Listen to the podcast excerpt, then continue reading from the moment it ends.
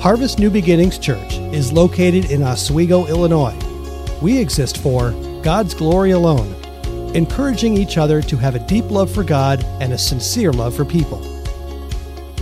This message is brought to you by Pastor Mickey Farlow. Well, I trust you had a great Christmas and now you're looking forward to the new year, right? This is kind of the time between Christmas and New Year's that we kind of reflect on the past year and we plan a little bit ahead uh, for the future. Some of you may make New Year's resolutions, and if you do that, that's fine. But I'd like to suggest uh, an idea to you, whether you make a New Year's resolution or you don't make a New Year's resolution. Pick a verse for the year. I think that'd be a good thing to do. Pick a, a, verse in the scripture, and that would be your verse for the year, that you would memorize it, that you would review it often, and if there are two, three, or more people in the family, each of you pick a different verse and you could use that. Some people may pick a life's verse. That's a good thing to do too. When I was a senior in high school, uh, my pastor announced one day during one of the services that all of the seniors that he wanted us to give a testimony the following Sunday night. He wanted us to share uh, when we got saved, what our plans were going to be after we graduate, and our life's verse. And I thought, what is a life's verse? You know, uh, where do you find it? You know, how I don't have time in a week to read through the Bible and find a verse. What happens if I pick one that isn't a good one? You know, and something that I'm stuck with the rest of my life. I mean, that's what an 18 year old is thinking, right? And somehow, I don't know how I did it, but I came across this verse in Ecclesiastes 12, verses 13 and 14. And here's what it says Let us hear the conclusion of the whole matter. Fear God and keep his commandments, for this is the whole duty of man. For God shall bring every work into judgment with every secret thing, whether it be good or whether it be evil. I picked that and I've liked it the whole time since. And it says there that it's the conclusion of the whole thing. That, that's why I picked it, you know, that that's a good summary right there. Well, I thought if that's my life's verse, and that's in Ecclesiastes, I should probably read the book of Ecclesiastes and see what it's all about. I just went to the end of the book. And that's what I did. I went to the end of the book and I found the conclusion. I found the ending, but I didn't really know what else was in there. I started reading it. As I was reading it, it was talking about doing this and doing that. And, and then I would see the phrase, it's all vanity. What? How can it be all vanity? Whether you work, it's all vanity. Whatever you do, it's all vanity. And I thought, this doesn't make sense. And I kind of put it off the shelf there and I thought, oh, I like my two verses. I just don't understand the rest of it. But later on, I was talking to a pastor one time and he said, well, the book of Ecclesiastes is more written from an unsaved person's life. You know, apart from God, there's no meaning to life, and, and that's what he's talking about. And I thought, well, that's kind of negative to read a whole book and it just says this is the wrong thing to be thinking about. And I thought there's got to be more to that. And then as I was reading through the scriptures, I found in several places, but especially in chapter 12 and verse 10, it says, These are delightful words and words of truth. In fact, the, the Bible claims to be truth given directly by God. So, what is our understanding when it says this is vanity? This is meaningless? Well, we need to understand what is the real message of Ecclesiastes. And here's what I want us to see the message of Ecclesiastes is God wants us to enjoy life even though we can't escape the curse. The world has been cursed, hasn't it? And Solomon tells us this, tells us this in chapter 2, beginning in verse 24. Nothing is better for a man than that he should eat and drink, and that his soul should enjoy good in his labor. This also I saw was from the hand of God.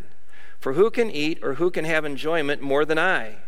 For God gives wisdom and knowledge and joy to a man who is good in his sight. But to the sinner he gives the work of gathering and collecting, that he may give to him who is good before God. This also is vanity and grasping for the wind. Basically, Solomon is saying that when we live for God, we'll enjoy life, and when we stray away from God, life will be empty. But then my thought was, why should I listen to Solomon? Now we know that Solomon started out good, right? When he became king, uh, God says, How can I help you? And Solomon says, I choose wisdom. And God gave him wisdom, and he was called the wisest man that ever lived. But what happened later? I almost don't even want to read about that. I don't even want to talk about that because we see Solomon making bad, bad choices. And what did he did? Instead of trusting in God, he started trusting in other things. What was he trusting in? Well, you know what? There are all these nations around them, and they were always wanting to conquer his nation. That's what, what they did. And so he thought what he needed to do is he needed to build up his military power, right? Isn't that what nations do to protect themselves? And back then they didn't have tanks and missiles and that kind of thing. They had horses and chariots. So that's what he did. He amassed himself of, of a lot of horses and chariots and even talked about Solomon's stables. And then we see he thought, I need money. I've got to have a lot of money to protect myself. And he amassed a lot of silver and gold and all kinds of treasures, and he became the wealthiest king that was ever around. And then he still didn't feel like he was safe, and so he felt like he needed to set up treaties with the, the neighboring countries. And when you negotiate a treaty, the way you sign the deal is you marry one of the other king's daughters so that they wouldn't fight against one another. And you know how that went, but the scripture says that these foreign pagan women that he married, which was against God's will, all of these things were against God's will, it says that they turned his heart away from God. As you read through the scripture, you see that his heart got so far away from God that he actually built temples for some of these false gods that some of his wives worshiped. And so, if we would kind of graph his life when he first started, started as king in 970 BC, he started going up as his relationship with God. And because he was wise. And then he turned away from God and he, he fell away from God and he went way down low. And then we read in 1 Kings chapter 11 that God's discipline came upon Solomon. And Solomon repented of his sin. He started turning back to God. So then his life started going back to God. When he was about 80 years old, this is when he was turning back to God, and this is when he wrote the book of Ecclesiastes. He realized as he writing the book of Ecclesiastes that he'd gone through all of these years when he was serving God and he was following God, and then he turned way away from God, and now he's turning back. And he's writing this book of Ecclesiastes to say, here is what you need to focus on.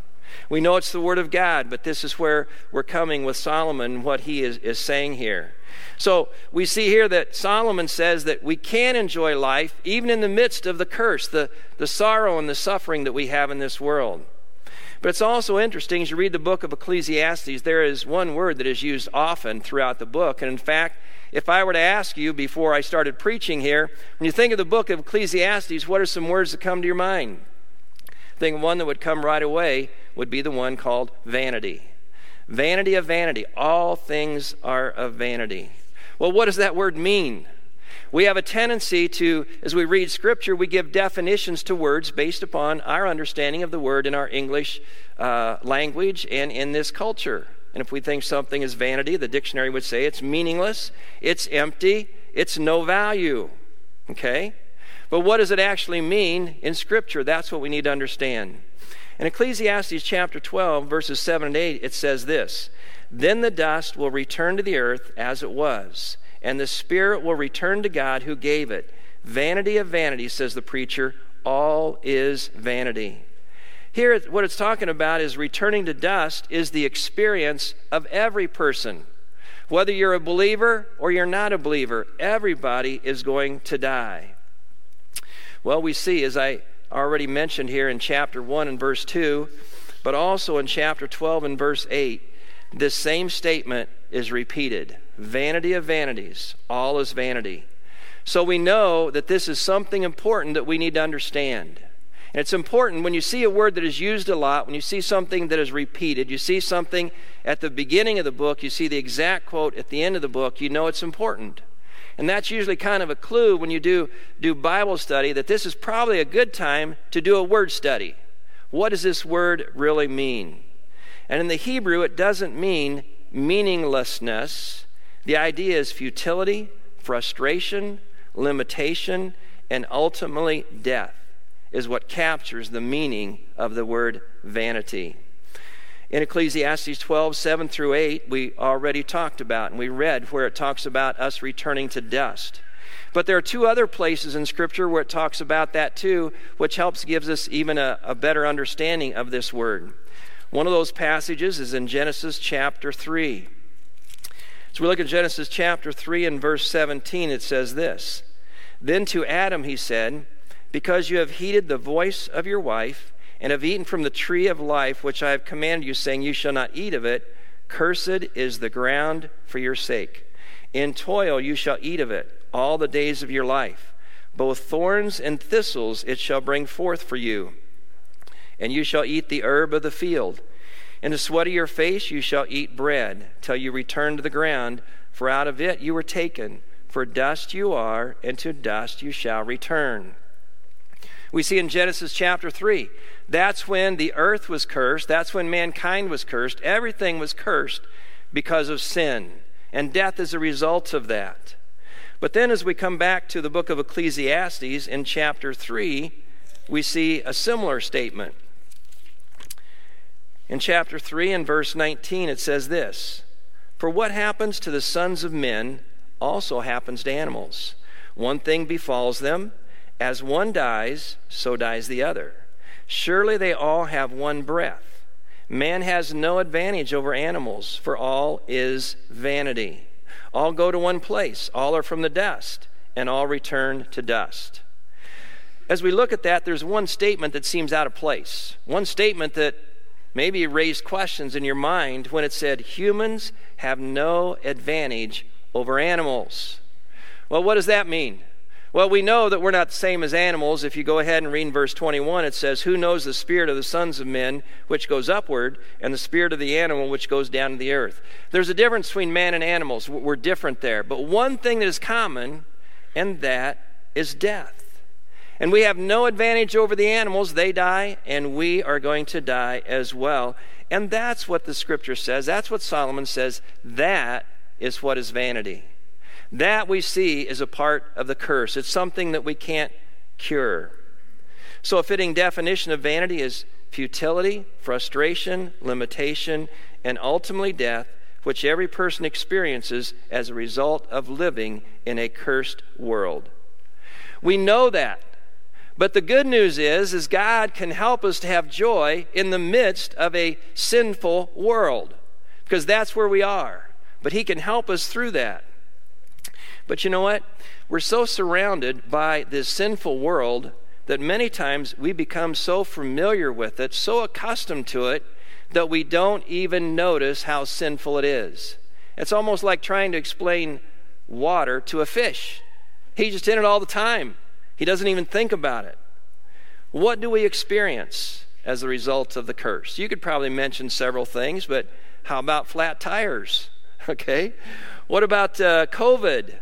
Bills, bad breath, cancer, broken relationships, bad weather, car accidents. You can go on and on and on, and all of these things are a result of the curse. But what we're used to saying is these things are normal, these things just happen. And if that's what we're thinking, these things are normal, then we have become surrounded and shaped into the world today and we don't look at these things. We should not look at these things as normal. These things are wrong. Sometimes people look at death, and they say, well, that's just normal. That's just how the cycle of life goes. Death is not normal. Things that we see going on in our life right now, it's not normal. This is not how God planned it. This is a sin cursed world that we live in. But the hope is that we can have joy in the midst of it. Solomon rages against the curse. That's what you see as you read through Ecclesiastes, because he recognizes that, like its mother's sin, it is an invader in our life. If you don't hate the curse, Solomon argues, then you've accepted the enemy occupation of your territory. Solomon talks about this, and we see here that he's talking about the purpose in life and he sees that we can have joy in the midst of the, of the suffering. Solomon is trying to show us how to approach life after Eden and before the kingdom. Because before in, in Eden, life was perfect and there was no curse. We read in Genesis chapter 3 as soon as they sinned, everything was cursed. But what we have to look forward to is when the kingdom comes, there will be no more curse. When is the kingdom? It's referring to the millennium. Now, this morning we were singing Joy to the World. That's one of my favorite songs, and I thought he was going to sing all of it, but it was a new new version that he sang. But when I think of Joy to the World, it's actually not a Christmas song. Isaac Watts, who wrote it, actually based it on Psalm 98, which talks about the millennium. But one of the phrases in that song, it says, No more let sin or sorrow grow, nor thorns infest the ground. What's he talking about? He's looking forward to the millennium when there is no curse. And so whenever I sing that song, I know a lot of people are thinking it's, you know, about Bethlehem, Jesus born. I know it's speaking about the millennium, and I get excited because I'm looking forward to that time when there will be no more curse. And that's what Solomon is teaching us now. He's saying, We have the curse now. It won't be taken care of until after the tribulation time. But in the meantime, we don't have to be sad. We don't have to be depressed we can have joy in the midst of the, the suffering and the pain that surrounds us all the time. And that's what he, he wants us to see. He gets right to the point here in Ecclesiastes chapter 1 in verse 2. Vanity of vanities, says the preacher. Vanity of vanities, all is vanity. What profit has a man from all his labor in which he toils under the sun?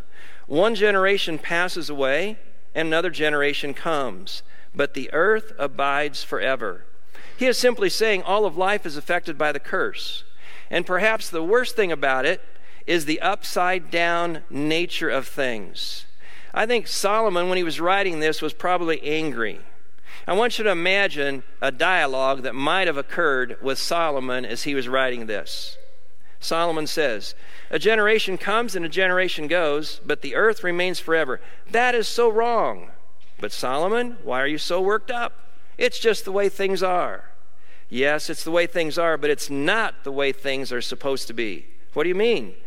God's intention is that mankind should rule over the earth as its master and sovereign. The earth isn't the main thing, it's just the stage. It's the actors that make the play, not the backdrop. The problem now is that after the curse, it's as though the earth is the most important thing. At least that's what it feels like because a generation comes and goes. People are supposed people who are supposed to live forever die. And it's the earth that just keeps going. It's very hard to rule over the earth when you're 6 feet under. It's like this suddenly the stage is more important than the actors. What kind of messed up play is this? Do you see what's taking place? What the curse does? And he continues the theme in, in verse 5. The sun also rises, rises and the sun goes down and hastens to the place where it arose, like clockwork, right? And that's how we get our time. But that just keeps going and going and going. The wind goes toward the south and turns around to the north. The wind whirls around continually and comes again on its circuit. We know how the wind just keeps moving and moving and moving. All the, rub, all the rivers run into the sea, yet the sea is not full. Do you ever wonder about that? How come the ocean never gets full? The sea is not full to the place from which the rivers come. There they return again. But we know why the, the oceans don't get full. There's the evaporation. And then we see there's precipitation. Then there's the precipitation. Then there's the rivers that goes in the ocean. It just keeps going. So what he's saying is all of this just keeps going and going and going. In verse 15 it says here, what is crooked cannot be made straight and what is lacking cannot be numbered. Basically, what he's saying here is that there is no way to straighten out the curse on this earth. While we're here on this earth, we can't change it, we can't cure it. But you know what? People are trying to do that all the time, aren't they? They're trying to fix this world. Because what happens is when we feel the pain and the suffering, we think about the pain and suffering. You could all give testimony of it. Maybe you've been sick. Maybe you've maybe you have loved ones that have passed away. Maybe you've lost money, you've had debt. All kinds of things that take place. Bad things that take place. We see it happening all the time. And what happens when we feel the pain of this world? I do a lot of counseling, and most of the people I talk to have problems, okay? And that's okay because I want to help them and I want to give solutions. But I hear the pain, I hear the suffering, and I feel bad for people when I hear the things that they're going through. But when you are hurting, what is the first instinct? People try to avoid the pain, don't they? If there's any way to avoid the pain, they want to do it. They want to flee from the pain. They want to mask the pain. They want to ignore the pain. But then some try to find a solution, and that's what you need to do is find a solution. But if you don't turn to the person that has the answers, it doesn't help. Wrong solutions don't help. Guess what happened with Solomon? He was turning away from God. As he was turning away from God, he was feeling pain. And he tried to find a solution to that pain, and he tried three things that didn't work. First one is what I would call sensuality. The second one is intellectualism. And the third one is work. But as he was searching and finding out none of these worked, it helped him to see the right solution that he needed to turn to God because he couldn't do this on his own. What do I mean when, about sensuality? It's just the five senses. What makes you feel good? When you have pain, you don't feel good, right? And you want to feel good. What can you do to mask the pain? What is the false solution that gives you maybe temporary relief or feelings? Well, if you read in Ecclesiastes chapter 2, 1 through 11, you can see everything he tried. The first thing he tried was entertainment in verses 1 and 2 pleasure and laughter. If you're having a bad day, things aren't going well, you just say, you know what, you need to do something make you happy. You know what? You need, need some kind of entertainment and just get your mind off of things. Well, it may help for a little bit, but it's not the solution, right? that's what he saw. And then we see in verse 3, he tried drugs. It says unmixed wine is what he's focusing on. And we see a lot of people, when they have pain, what do they do? It's drinking and it's drugs. They do those things to try to mask the pain. And then, what do you do if you're not feeling good? you know, are not happy with your life. He tried achievements. In verse 4, he built houses and vineyards and gardens and uh, aqueducts and things like that to be able to get the water where it needed to be. He wanted to be successful. And guess what? He was successful in all those things. But did it bring him the joy that he needed? No, it didn't. What else did he try? He tried wealth, the gold and the silver and treasures. But that didn't bring the peace. That didn't help the pain that he was going through. He tried women. No exaggeration. A thousand of them. It didn't help. Do you see? He tried all of these things. And then he tried hedonism. In verse 10, it says, He did whatever his eyes desired. He didn't withhold anything from him that he wanted to do. He tried it all. And what he say the result was in verse 11? Everything is vanity. Nothing satisfies. Nothing apart from God satisfied. The curse is still there. We see he tried to dull the pain of the curse by doing things to make him feel better, but he also tried to dull the pain of the curse by intellectualism. What do I mean by that? In verse 12, it says, Then I turned my thoughts to consider wisdom. He moved from the realm of doing, sensuality, to thinking, intellectualism. I'm smart. I can figure this out. Education is the answer. You just have to study it out and find the answer, and that will work. But he said that too is vanity. In verse 16, he says, Wise men will die too, and they will be forgotten. So the curse is still there. And then the third thing, he tried to dull the pain of the curse by working harder. Ecclesiastes 2 18 to 23. A lot of people do that. They just, they just go to work. They, they're not happy at home. They spend more time at work. And they just get busy and busy and busy, and they try to do that. But guess what? People work hard, they get money, but then what happens? They think, what happens when I'm gone? If I leave it to somebody, and if they don't spend it wisely, that'd be terrible as you read it through that. You see exactly what's going on. You work hard, and what happens if I give it to my children or somebody, and they just go on a vacation with my hard earned money? It's just vanity, is what they're saying. It isn't satisfying. Do you see? We live in a sinful, sin cursed world, and we want things to satisfy us, and we try to find things in the world to meet that need, and those aren't the answers. God is the only one. So Solomon is trying to show us how do we approach life after Eden and before the millennium? How do we treat life? How do we live in this life, which is a hard life that we're facing? And he gives us the answers. In Ecclesiastes chapter 3, he gives us a poem. It's going to be very familiar, and I'm not going to read all the poem, but he starts out there's a time to be born and a time to die. There's a time to plant and a time to uproot. And it goes on and on and on like that, but what you see is half of the poem is positive and half is negative. Half of the poem, the part that is positive, describes life before the curse. And the last half of the poem that's negative describes what life is after the curse. Solomon is saying that bad times will come and we can't avoid them and we can't solve them. So don't waste your time trying to avoid them or try to solve them. Instead, focus on God who can give you the joy in the midst of the trial. Here we see in Ecclesiastes 3:22 it says so I saw that there's nothing better for a man than to enjoy his work because that is his lot. God says we're to enjoy our life as long as we're doing it focused on how God wants us to do it.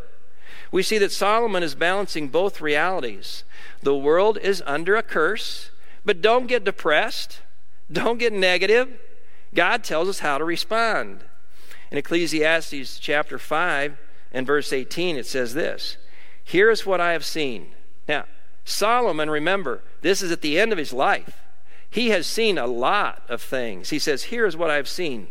It is good and fitting for one to eat and drink. That's good, especially in the holidays, right? This is a good life's verse for you. It is good and fitting for one to eat and drink and to enjoy the good of all his labor in which he toils under the sun all the days of his life, which God gives him, for it is his heritage. As for every man to whom God has given riches and wealth and given him power to eat of it, to receive his heritage and rejoice in his labor, this is the gift of God. Do you see? Enjoyment is a gift of God. For he will not dwell unduly on the days of his life because God keeps him busy with the joy of his heart. Do you see what Solomon is saying? Joy with labor, joy in this life is a gift from God. And we can have joy in the midst of this sinful world that we live in. So, what is the summary of God's goal for us? The curse is real, cannot be escaped in this life. But even in the midst of it, God is still good and desires that man should do more than simply endure. He should seek to enjoy life as a gift from God. Wow, that's what Solomon wants us to see. But you know, that's in the first half of the book. We, we see the, the vanity. We see that, that we can have victory. We can have joy in the midst of the vain world that we live within. But in the second half of the book, we don't see as many references to vanity and the curse, but it's replaced by the phrase, man does not know. What is it that man does not know? Well, there's two things that prevent us from having enjoyment in this life as God wants us to have if we don't know these two things. The first thing is not knowing what is good can keep a person from enjoying life. Basically, what does it mean to know what is good? It's important to know what is right and what is wrong. Or the Bible says what is good and what is evil, or what is wise and what is foolish. So we need, we need to know what God says is right. If we don't, we're going to reap the consequences of what we have done. Because we know that right doctrine leads to right actions, which leads to right feelings. And that's what he's saying. What are two things that we don't know? And he says the first one is you don't know what's good for you. That's the basic thing. And then he starts out with some proverbs, and these proverbs are good. And you'll know some of them. The first one a good na- name is better than fine perfume. Solomon is saying it is better to be good than simply to appear to be good. He's focusing on character and not appearance. He says if you focus on character, you're going to enjoy life better. If you focus on just appearance, you're not going to enjoy life. He goes on to another proverb It is better to go to a house of mourning than to a house of feasting. Now, what would you rather do? Go to a party or to a funeral? We know we'd rather go to a party. But what is good for us is to go to a funeral. Why? If you go to a party, you just have fun. It's entertainment, and parties are fine. I want you to enjoy parties and have fun. But when you go to a funeral, you realize a couple things the brevity of life. And you also think about what have I really done that's counted for God? What have I done that's counted for eternity? What do I need to do going forward that counts for eternity? And that's good for us to focus on that. Well, there's so many other proverbs, but you can see here we need to know what is good and what is wrong. The other thing that he says that can hinder us from enjoying life is not knowing what the future holds. What does that mean? What he's telling us is we don't know what's going to happen tomorrow. Don't worry about what's going to happen tomorrow. Focus on today. The scripture tells us about that. We don't know what tomorrow is going to hold. Okay? We give that to God. But many people worry about what's going to happen tomorrow or the next day. And they stress out and they worry and they make bad decisions. And they allow their fear to rob them of joy. Chapter 9, verse 1 says this No man knows whether love or hate awaits him. We don't know what's going to happen. But don't worry about it. Because no matter what it is, God tells you how to respond to it and you can have joy and he can he can help you through that. Sometimes we're thinking about tomorrow so much we don't focus on doing what we ought to do today. A lot of times kids when they go to school they can hardly wait till friday when it's over. They hardly wait until there's a break. They hardly wait till till summer vacation.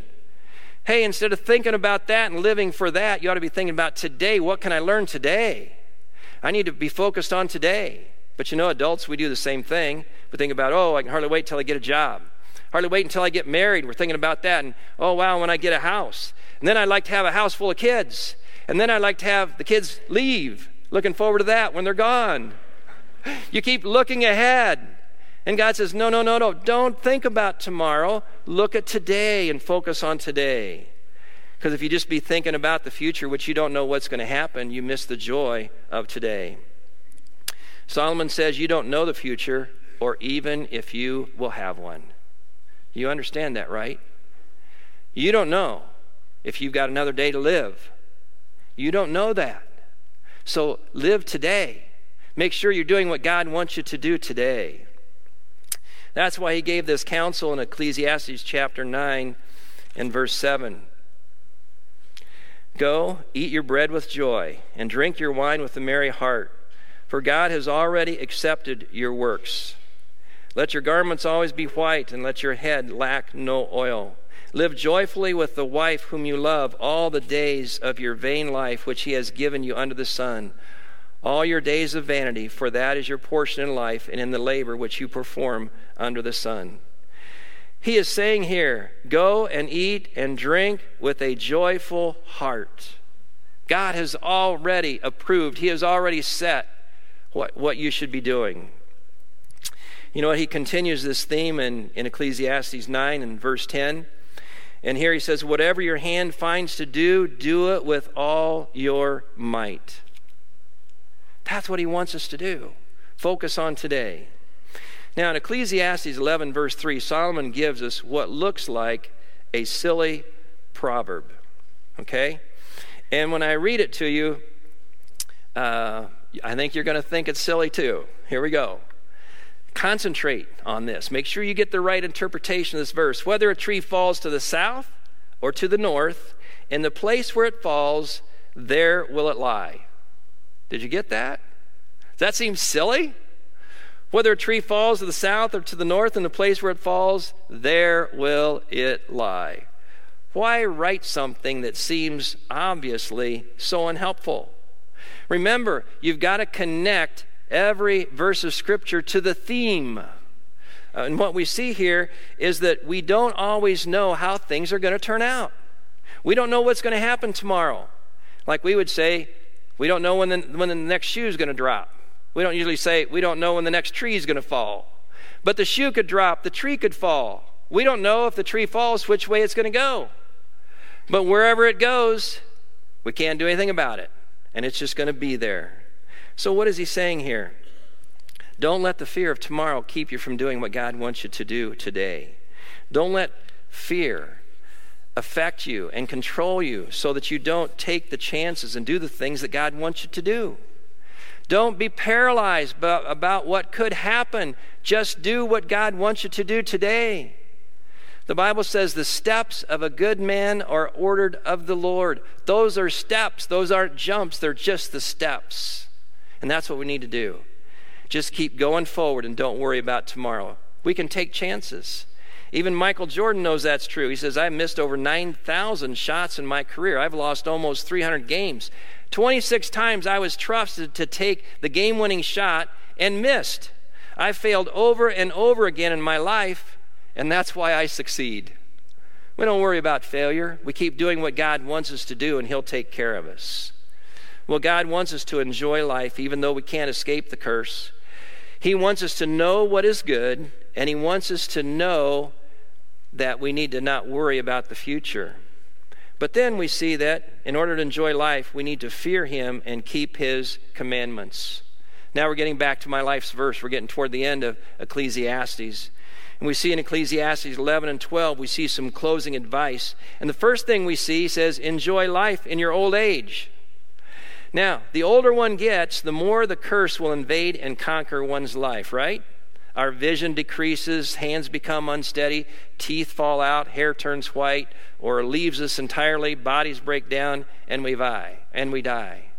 You know, some somebody said, getting old is not for sissies, right? It's hard work to do that. It's difficult going through that when all these things stop working. And all that is just a reminder to us the curse is there. Our body is falling apart and we are going to die. And that's why he says in chapter 12, verse 8, vanity of vanities, all is vanity. He's just saying this whole world is under the curse. We know that. But even as we get older and we can't do the things that we used to do, we can still enjoy life. That's what he's wanting us to encourage, encourage us with. And then he comes to the conclusion of the whole matter. He says, Let's hear the conclusion of the whole matter. Fear God and keep his commandments. What does it mean to fear God? It just says, Who are you going to listen to? Fear God and keep his commandments. Who is it that you're going to get your advice and counsel from? Is it going to be fear God and listen to the commandments of the president? Is it going to be fear the governor and do what he says? Is it going to be fear the neighbor and do what he says is going to be fear yourself and do what you say? No. Who are you going to listen to?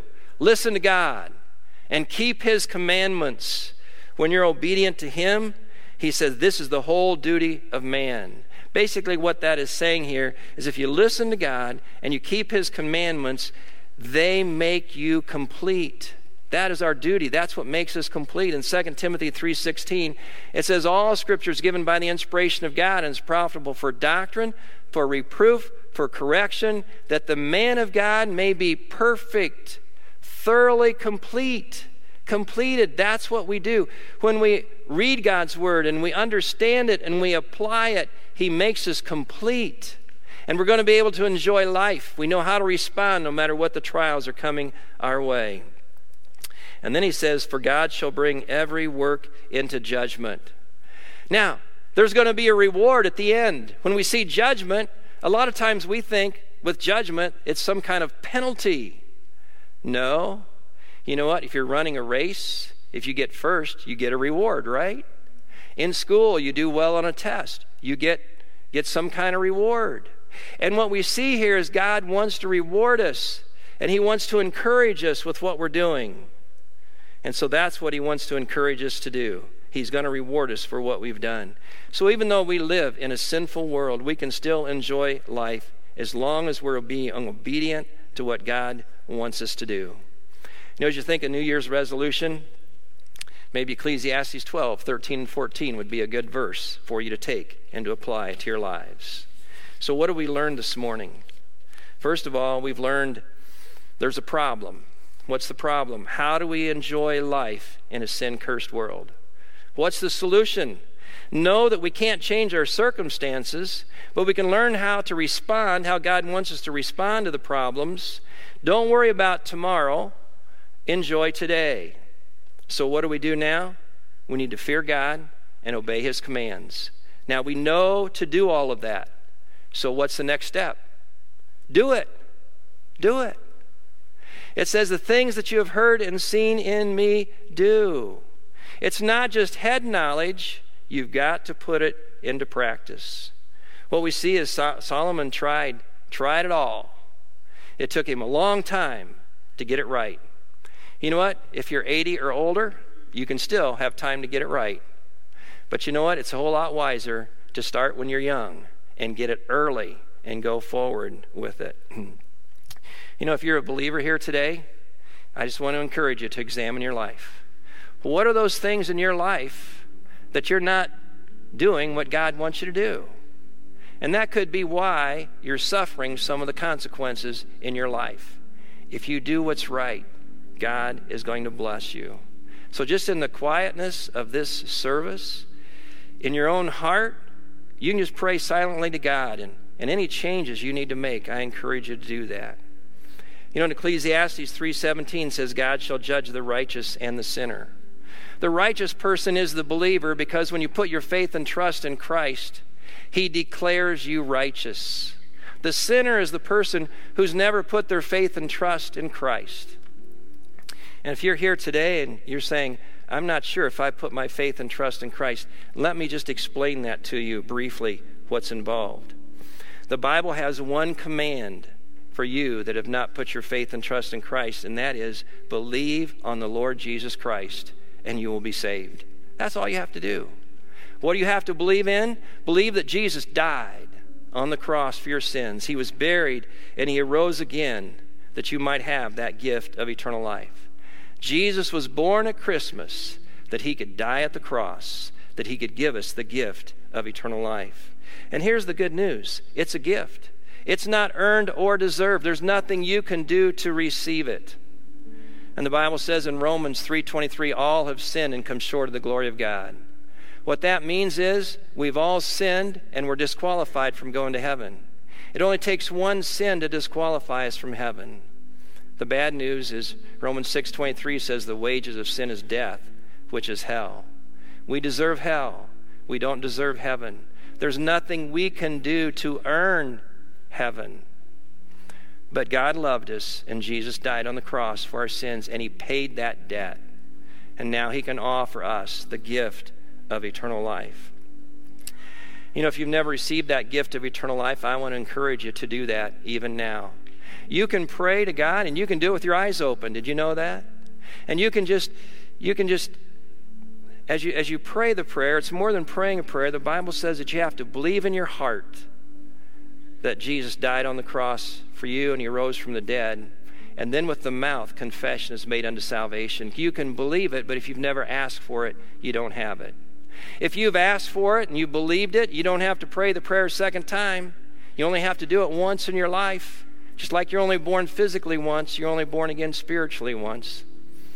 But if you've never understood this before, that you're a sinner and you deserve to go to hell and that God loved you, Jesus died on the cross for your sins, I would encourage you to ask for that gift today. And you can just pray silently to God. With this, what I'm going to be sharing with you, you can just say something like this to God Dear Heavenly Father, I know I'm a sinner and I deserve to go to hell. But God, I know you love me and that Jesus died on the cross for my sins. I want you now to save me from hell, forgive me of my sins, give me the gift of eternal life, and make me a child of God. And if you believe that and you're sincere and you ask that, it says that He will give you that gift of eternal life. That's the greatest decision you can ever make. A year ago, I got a call from one of my friends uh, that I graduated high school with, and he's not a believer. I've shared the gospel with him, and he's rejected it. But he said, We've got a friend. His name is Randy. And uh, he's got an infection in his leg, and the doctors think that he he may have to have his uh, foot removed. And if he doesn't have it removed, the infection could go quickly up his leg and he might lose more. And I just wondered, Mickey, if uh, when you go down to see your, your mom at Christmas, if you would go visit him. And I said I would. And I called Randy up and I said, hey, I'd like to come and see you. But you know what? I was only down there for two days, the day before Christmas and Christmas. And that's hard to get together with somebody when there's all the Christmas stuff going on. And I said, Randy, is there time we can get together? He says, The only time I have is Christmas morning before noon. And that's when I was planning to spend time with mom, and mom says, uh, Skip that. You go talk to Randy. And I went to meet him. And you know, COVID was there, and he said, uh, Don't want you to come in the house. I want to stay separated. We met in the machine shed. And he told me what door to go in, and I went in the door, and there he was about 40 feet from the door, sitting on a metal chair. He had another metal chair about 20 feet from him. He had a mask. I'm wearing a mask, and I sit there in that machine shed. He starts talking to me about sports. He starts talking to me about farming. And then he gets around to, I don't know what's going to happen to me when I die. And as I, I, I was able to share the gospel with him that Christmas morning, and Christmas morning, of 2020, he prayed to receive Christ as his personal Savior in that machine shed. That is so important. That is the most important decision that you can make. I texted him yesterday and I said, uh, Merry Christmas, Randy. And I'm so thankful that you received the gift of eternal life. And he texted back, Thank you, Mickey, for sharing that with me. That's what we need to do. That's the most important thing. Father, thank you for this message that in the midst of a sin cursed world, we can enjoy life. And we also know that you are the one that gives us the gift of eternal life, and that is step one. And I pray that if there are those that have accepted that gift today, that they would let us know that we could help them to grow in their Christian life. Lord, help us as we go forward in this coming year to be able to live that victorious life in the midst of this sin cursed world that we live in. And I pray this in Jesus' name. Amen. If you've been prompted by this message and are in need of a new beginning, or would like more information about Harvest New Beginnings, visit at harvest.church.